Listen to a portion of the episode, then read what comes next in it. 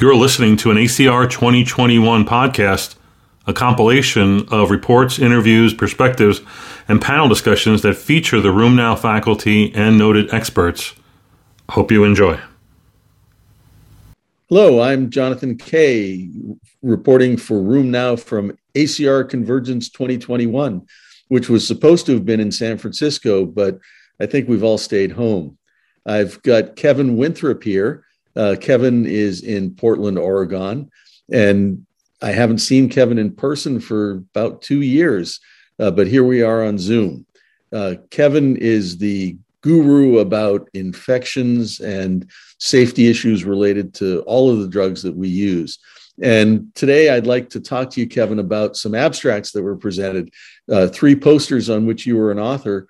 Uh, one was uh, upadacitinib safety, another was baricitinib 9.3 years, uh, final word on safety. And there was another one uh, that was uh, filgotinib uh, safety. And then the oral surveillance study, uh, the study about which everyone's been talking, had a poster about infection risk. Uh, and you know, you know herpes. So I think let's focus right now on herpes. Uh, in the upadacitinib poster, the only thing that really stood out to me was the about 3.6 or 3.8 fold increased risk of herpes uh, compared to adalimumab. Uh, and there was a similar increased risk of herpes with about the same hazard ratio in the oral surveillance study. Uh, what are your comments about that? Yeah, sure. Well, um, just just to remind you that it's it's not herpes, right? It's a herpes virus, but it's varicella. Um, when we've looked actually at herpes simplex in some of these JAK studies and analyses before, we, we tend to see uh, elevated risk with herpes simplex as well, but it's not as well reported or recorded or talked about. Um, nobody likes to talk about herpes, John. um, with reactivation varicella disease or herpes zoster shingles, uh, you know, I, I think all three of these. Uh, posters, and then there's some real world data you mentioned. They they all speak to the same thing. I mean, we're all seeing kind of the same rates of shingles reported uh, long term. You know, they're not getting higher or lower. They're staying staying fairly stable within these JAK inhibitor developmental programs. And um, you know, when there's a comparator, particularly another DMARD or or placebo, I mean, they're almost always you know two to three fold higher, and we are seeing that in in all the all the studies you just mentioned, um, including the oral surveillance data. So uh, it jives with what we've seen in the real world data, uh, population based data, where it's been looked at primarily with tofacitinib because that's where most of the population data is with JAK inhibitor inhibitors.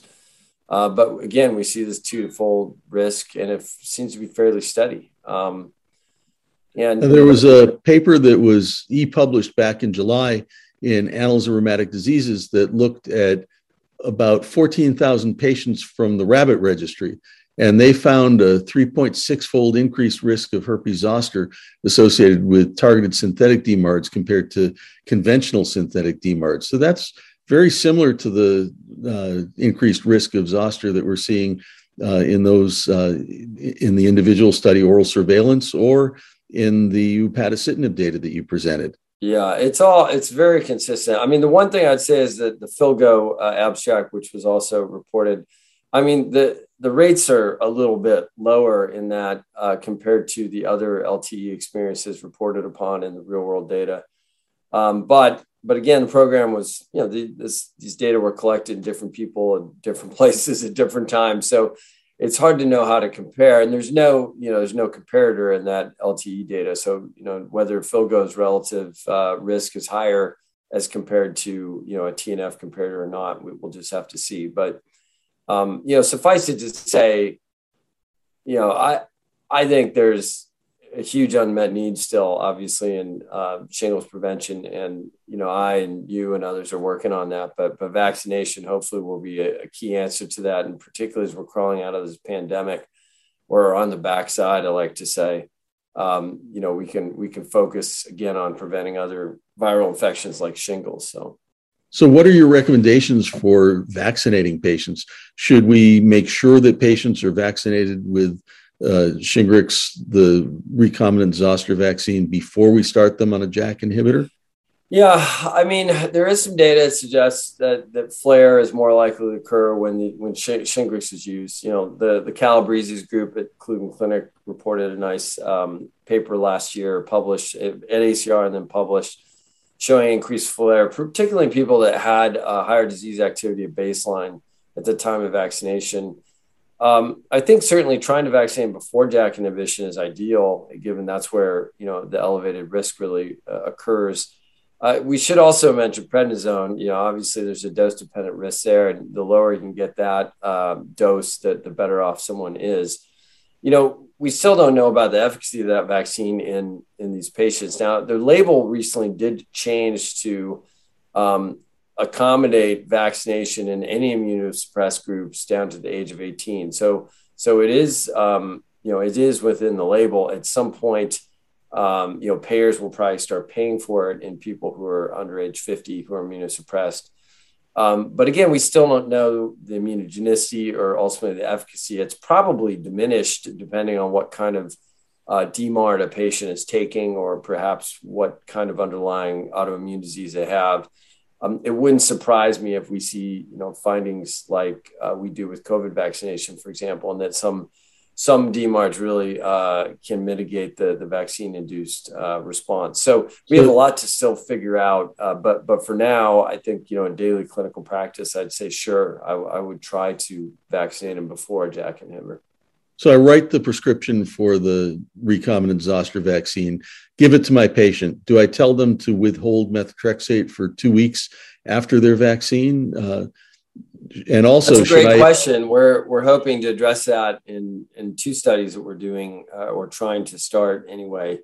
Uh, one um, one would look directly at that in the context of JAK inhibition and whether you know altering a JAK or altering a methotrexate for a couple weeks would would make a difference. I I guess my my gut sense would be sure. I mean, I think if anyone's in uh, remission or LDA, you know, trying to hold their their DMARD, and particularly certain types, you know, a methotrexate, a JAK inhibitor, probably a abatacept. Probably if you hold those things or skip a dose, you are going to assist the immune response. Whether whether it matters or not clinically, of course, we don't know. And uh, you know, these are these are great questions for study. I think um, if you put me, if, if, I had a patient walk in the door on methotrexate and I was going to give it to him, I'd tell him, yeah, hold it for two weeks. But but I'd also tell him that the the data undermining or under underneath that recommendation is is quite thin and extrapolated from other experiences at this point. So when I'm about to start someone on methotrexate, I get some baseline labs. I'll get uh, hepatitis B and C serologies. I'll get a quantiferon TB gold test. Should I be vaccinating my patients with the recombinant herpes zoster vaccine when I start them on methotrexate uh, to m- get them immunized so that when their therapies advance to a biologic agent or a target synthetic DMARD, they're already immunized? You know, I think vaccinating any vaccine, if you can do it before you start the DMARDs, uh, is is a good idea. And we always, you know, say in the recommendations, try to vaccinate before you start immunosuppressing someone, just like you're trying to screen them for, you know, hepatitis B and you know, Hep C and uh, TB, et cetera. Uh, you know, but you have to balance that, John, with disease activity, right? And if you've got someone who's got real hot uh, autoimmune disease, that's not a great time to vaccinate them either. It, it may be better to vaccinate them once their disease is better under control, because we know, you know, really active RA, for example, I mean, patients aren't going to respond to vaccination uh, as well. So, so that's something you have to balance as you go, um, and I guess kind of make a call initially. Um, well, that's really helpful. Well, uh, uh, we're keeping this to a relatively short time so that uh, we don't take our take up too much of our viewers' time. Uh, it's always a pleasure and a privilege to get advice from Kevin Winthrop about these and other issues related to infection and drug safety. Uh, I'm Jonathan Kay, and for more on ACR Convergence 2021, go to rheumnow.com. Thanks. Thanks, guys. Have a good one. Hello, I'm Jonathan Kay reporting from ACR Convergence 2021, which was supposed to be in San Francisco, but we watched it from home. I'm here with Kevin Winthrop, who's a professor of infectious diseases and the guru on infections and rheumatology and our drugs. So, Kevin, the oral surveillance study presented data about infections at the ACR meeting. What are your thoughts about that? Yeah, it was nice to see the update because you know prior to this, it really just been the interim data cut that had been in the public domain. And uh, you know what what did we learn? Uh, you know, I I think it's pretty consistent with what we've seen before in terms of the herpes zoster signal being there. You know, threefold higher risk for TOFA users as compared to uh, TNF users. But you know, if you look at the serious infection data um, in general and as well in those that are elderly, it's also similar to what we've seen in trials. You know, I mean, I've always thought that the the risk of serious infection in general is is largely the same between TNF blockers and um, JAK inhibitors. At least that's what we would garner from um, the clinical trial experiences of those drugs um, coming through, as, as well as the, the real world data that that's out there. Um, if you look at oral surveillance, you look at that high risk group. You know, the people who have higher rates of serious infection, age 65 and above uh, you, you really didn't see a difference between the approved dose TOFA 5 uh, BID versus the TNF blocker. It was about the same. Um, you know, when you looked at younger people, there was some suggestion that the risk was slightly higher with TOFA, um, but it wasn't statistically significant. Um, uh, TOFA 10 is a different story. You know, you see much higher risk levels for infection, both shingles and general serious infections uh, with TOFA 10. Um, and you see that as compared to TOFA five as versus uh, as well as versus TNF blockers. So that's something we've also known uh, from prior experiences. So so you know the oral surveillance data. Um, you know the, we won't talk about VTEs and all the other things uh, today. We don't have time. But from an infection standpoint, I think it uh, it looks pretty similar to what we've seen uh, before with TOFA as well as the other JAK inhibitors. So, from the standpoint of infections, nothing really new. Uh, it's important to remember that the oral surveillance study was limited to individuals 50 years and older who had at least one cardiovascular risk factor. So it doesn't apply to the entire general population. Uh, yeah, uh, I mean, I, I, think if anything, you know, and I haven't seen the data modeled and we haven't looked at risk factors in that data yet, but uh, I mean, from the crude incidence rates that reported, uh, it's somewhat reassuring that in older individuals, um, you know, if you're going to start them on TOFA 5 or start them on adalimumab, you, you can expect about the same risk of infection. So uh, I, I, think if anything, it's, it's somewhat um, reassuring, uh, you know, in terms of using JAKs in older people from an infection standpoint. Well, that's good to know. Well, Kevin, it's always a pleasure to get your insight on infections and lots of other topics as well. Uh, uh, I would direct people to our other interview on rheumnow.com and other videos about ACR Convergence 2021. Thanks for listening. I'm Jonathan Kay with Kevin Winthrop. Thanks, guys. See you later. Cheers. Thanks. Hi, I'm Dr. Pedro Castillo in Dallas, Texas with RheumNow. We're covering ACR Convergence 2021. Today, I'd like to talk to you about the abstract 1946 for those of you following at home. This was presented by Dr. Silje Waterdal Syversen, this is a uh, this is going over the Norwegian drug monitoring trial or NORDRUM B. This is a part of the trial that was looking at therapeutic drug monitoring versus standard therapy for patients receiving infliximab for a variety of inflammatory diseases. Now, these inflammatory diseases spanned uh, several, including GI and arthritic types of uh, diseases and skin disease. So psoriatic arthritis, rheumatoid arthritis, psoriasis, axial spondylitis, uh, axial spondyloarthritis, ulcerative colitis, and Crohn's. Now, this was done over 21 different hospitals with 454 patients, divided in half, where half of the group would get uh, the therapeutic drug monitoring and the other half would be standard of care. Now, therapeutic drug monitoring was basically trying to keep an infliximab level of between three to eight milligrams per liter.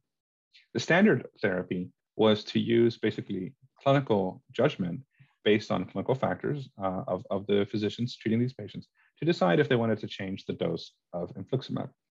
The idea here is to see if we can try to minimize the amount of patients who are getting an overdosed amount of medication and also ensure that patients are within the therapeutic range, as well as prevent people from quote unquote failing the drug um, when in fact perhaps they were just outside of the therapeutic range. The primary endpoint here was for all diseases, all the diagnoses together, to maintain or sustain, uh, sustained control of the patients. Now, these, of course, remember, are infliximab uh, treated patients who are on maintenance therapy. Now, in the therapeutic drug arm, they had 74% sustained control, whereas in the standard of care, it was 56%. And this was a significant difference when you're talking about the primary endpoint of meeting all the diagnoses together.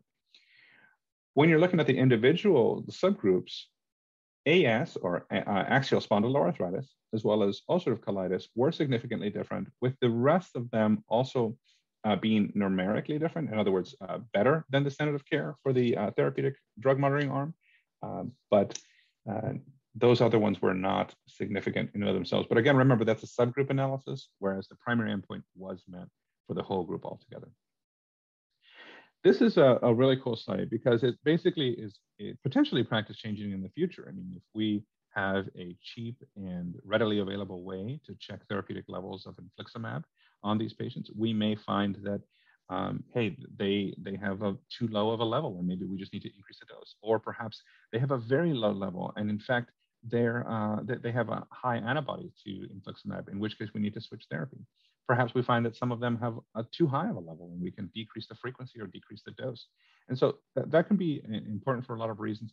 The other thing that they did find in this study that was interesting was that the dose variation was actually lower or better uh, in the therapeutic drug monitoring group. In other words, they didn't vary the doses as much in the therapeutic drug monitoring group. I would have thought that it would have been the other way around, but in fact, uh, those who were just getting standard of care uh, are the ones who changed more often. And the other thing that was interesting was that patients who received standard of care therapy more often had levels that were below the goal. Now, this was an open label study, which of course presents its own uh, various limitations, uh, but it's very encouraging to see that this may be an avenue for better targeted therapy for those patients. Thank you very much for joining me today. This is RheumNow. You can learn more at rheumnow.com. and you can follow me on Twitter at underscore Castillo underscore Pedro. Thank you very much. Hi, I'm Dr. Sheila Reyes, a rheumatologist from the Philippines, reporting for RheumNow at the virtual ACR 2021.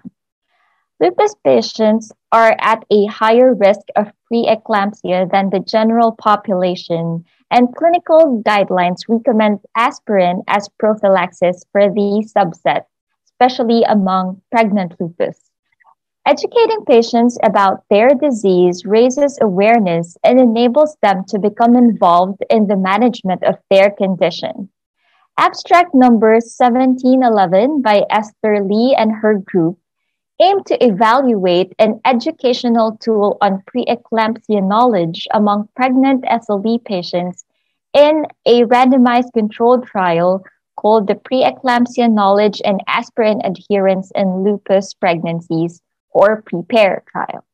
They created an SLE specific educational tool through modification of a previously validated preeclampsia educational tool developed by Dr. Whitney You and her team at Northwestern University and the Preeclampsia Foundation.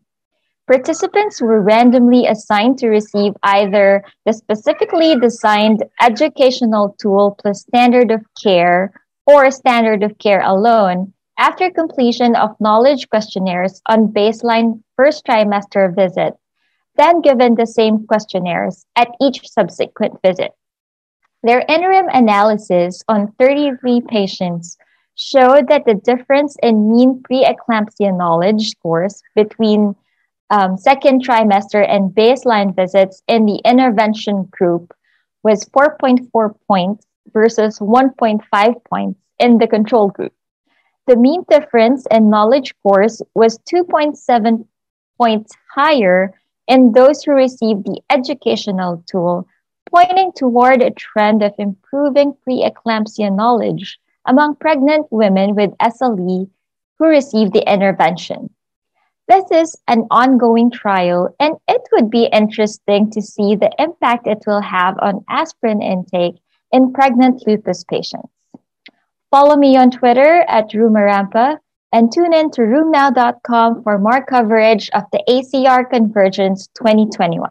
Thank you. Hi, I'm Dr. Sheila Reyes, a rheumatologist from the Philippines, reporting for RheumNow at the virtual ACR 2021. Evidence shows that patients with psoriasis, psoriatic arthritis, and axSpA carry an increased risk of cardiovascular disease This risk appears to be mediated by systemic inflammation over and above traditional risk factors. High sensitive CRP is an independent surrogate marker of CV risk, and an elevated neutrophil to lymphocyte ratio is a novel biomarker of systemic inflammation that has emerged as a predictor of poor prognosis in cardiovascular disease. IL 17A is a pro inflammatory cytokine and may represent one of the main links between cardiovascular disease in psoriasis, PSA, and axSpA. The study by Dr. Ian McInnes and colleagues with abstract number 1835 reported the effect of secukinumab in CV risk parameters and systemic inflammation among psoriasis, psoriatic arthritis, and axSpA patients. This post hoc analysis included 9,197 patients from 19 clinical trials. They found that both doses of secukinumab at 150 and 300 milligrams significantly reduced the median CRP and NLR at week 12 for psoriasis or week 16 for PSA and axSpA compared with placebo. Key traditional cardiometabolic parameters remained stable in secukinumab treated patients in one year. These findings suggest that the beneficial effects of secukinumab on systemic inflammation go beyond improvement of clinical symptoms, but also reduces cardiovascular risk in this set of patients. CV risk assessment must be evaluated regularly when managing patients with chronic inflammatory disease like psoriasis, PSA, and axSpA because these additional risk factors would influence the choice of treatment and potentially optimize outcomes. Follow me on Twitter at Rumarampa and tune in to RheumNow.com for more coverage of the ACR Convergence 2021. Thank you.